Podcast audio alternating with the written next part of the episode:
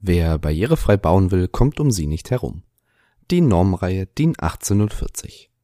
In drei Teilen regelt sie zentrale Aspekte der baulichen Barrierefreiheit. Aber ist sie damit allumfassend? Das erfährst du in Teil 2 des Normvembers. Barrierefrei Podcast mit Martin Schienbein. Nachdem wir im ersten Teil schon geklärt haben, dass Normen zunächst einmal freiwillig sind und erst bei vertraglicher oder gesetzlicher Festlegung verpflichtend werden, starten wir jetzt in die einzelnen Regelwerke. Und den Anfang macht dabei, wie könnte es anders sein, die DIN 1840 mit dem Titel Barrierefreies Bauen. Planungsgrundlagen. Und dieser Titel lässt es vielleicht schon erahnen. Hier geht es um die Basics des barrierefreien Bauens. Strukturiert ist die Reihe in drei Teile. Im ersten Teil geht es um öffentliche Gebäude, im zweiten um Wohnungen und im dritten um öffentliche Verkehrs- und Freiraumflächen. Teil 1 ist zugleich der älteste. Er wurde 2010 veröffentlicht. Im Jahr darauf kam Teil 2 und Teil 3 gibt es nun schon seit 2014. Aufgrund der neuen europäischen Norm wird die bestehende DIN 1840 bis voraussichtlich Januar 2024 überarbeitet. Wesentliche Änderungen sind dabei allerdings nicht zu erwarten. Wenn du mehr über die neue DIN EN 17210 erfahren möchtest, lege ich dir mein Seminar am 30. November ans Herz. Zum Abschluss des Novembers gehe ich da mit dir und anderen näher auf die Inhalte und den weiteren Überarbeitungsprozess ein. Trag dich am besten direkt auf die Infoliste ein. Den Link dazu findest du unten in den Show Notes. Okay, aber jetzt zurück zur DIN 1840. Alle drei Teile sind im Grunde genommen gleich aufgebaut. Zunächst gibt es die üblichen Angaben zum Anwendungsbereich, Verweise zu weiterführenden Normen und Erläuterungen der verwendeten Begriffe. Und direkt zu Beginn werden zwei wesentliche Punkte festgeschrieben. Erstens. Die Norm gilt für Neubauten. Sie kann sinngemäß auch für die Planung von Umbauten oder Modernisierungen angewendet werden. Und zweitens. Die mit den Anforderungen nach dieser Norm verfolgten Schutzziele können auch auf andere Weise als in der Norm festgelegt erfüllt werden. Diese Kann-Formulierung für die Anwendung bei Bestandsbauten ist aus meiner Sicht ein großes Problem. Denn kann bedeutet immer muss nicht. Und was nicht muss, wird auch nicht beachtet. Ist leider so.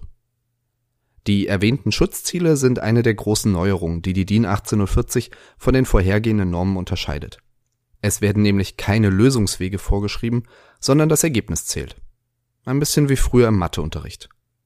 Ein Schutzziel klingt dann so. Flure und sonstige Verkehrsflächen müssen ausreichend breit für die Nutzung mit dem Rollstuhl oder mit Gehhilfen sein. Was genau ausreichend breit bedeutet, wird in der DIN 1840 näher erläutert. Das sind allerdings nur Vorschläge, wie dieses Schutzziel erreicht werden kann. Solange das erfüllt wird, kann die Gestaltung aber auch gänzlich anders als in der Norm vorgeschlagen erfolgen. Wenn du die vorherige Episode zum Einstieg ins Thema schon gehört hast, wirst du dich erinnern. Eine Norm ist erst dann verpflichtend, wenn die Einhaltung vertraglich oder gesetzlich festgelegt wurde. Gesetzlich ist die DIN 1840 nur teilweise verpflichtend eingeführt. Und weil das eine umfassende Barrierefreiheit noch nicht kompliziert genug macht, ist das auch noch von Bundesland zu Bundesland unterschiedlich. Denn Bauen ist Ländersache. Jedes Bundesland hat also für sich entschieden, welche Teile der Norm es einführen will. Teil 1, also die Norm für bauliche Barrierefreiheit bei öffentlich zugänglichen Gebäuden, wurde überall eingeführt. Dabei wurden jedoch einzelne Absätze oder ganze Kapitel ausgenommen.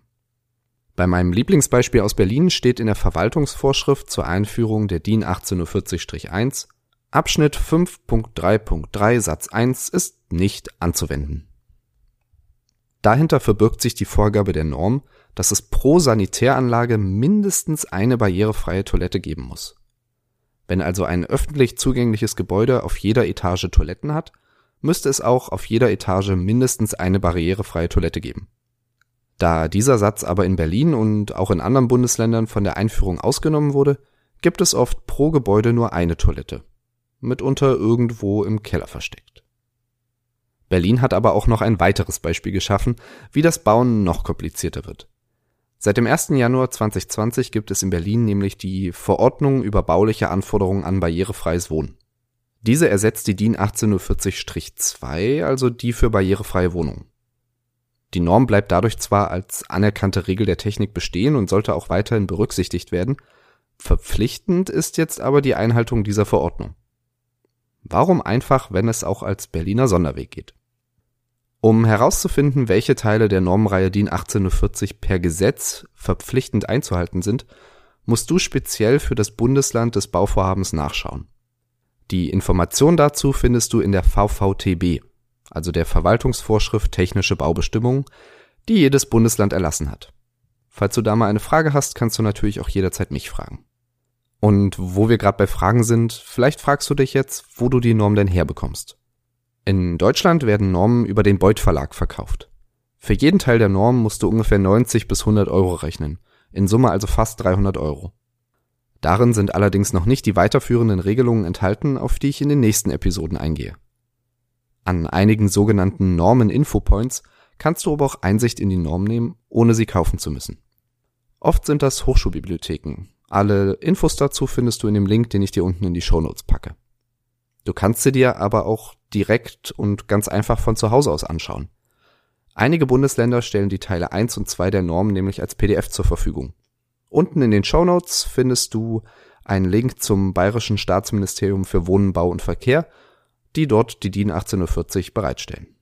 Und wenn du jetzt die Norm hast und was nicht verstehst, dann fragst du einfach nach. Mich zum Beispiel. Eines meiner liebsten Fächer im Studium war nämlich Baurecht, weil ich so gern in Gesetzes- und Normentexten nachlese, was denn nun genau zu tun ist. Und das macht mir immer noch große Freude. Falls du also mal Hilfe bei der Auslegung der DIN 1840 brauchst, ruf mich doch einfach direkt an. Oder lass uns am 30. November ins Gespräch kommen, wenn ich dir einen ersten Einblick in die neue europäische Norm zum barrierefreien Bauen gebe. Denn durch die DIN EN 17210, das habe ich schon gesagt, werden sich einige Änderungen auch für die DIN 1840 ergeben. Aber mehr dazu dann am 30. November. Den Link zur Eintragung in die Infoliste findest du auch unten in den Shownotes. In der nächsten Episode geht es dann um die DIN 18041. Das ist nicht einfach die Fortsetzung von der DIN 18040, das wäre zu einfach gedacht, sondern da geht es um Hörsamkeit in Räumen. Also darum, ob und wann und wie etwas gut zu verstehen ist. Aber wie gesagt, dann in der nächsten Episode. Bis dahin, wir hören uns. Ciao.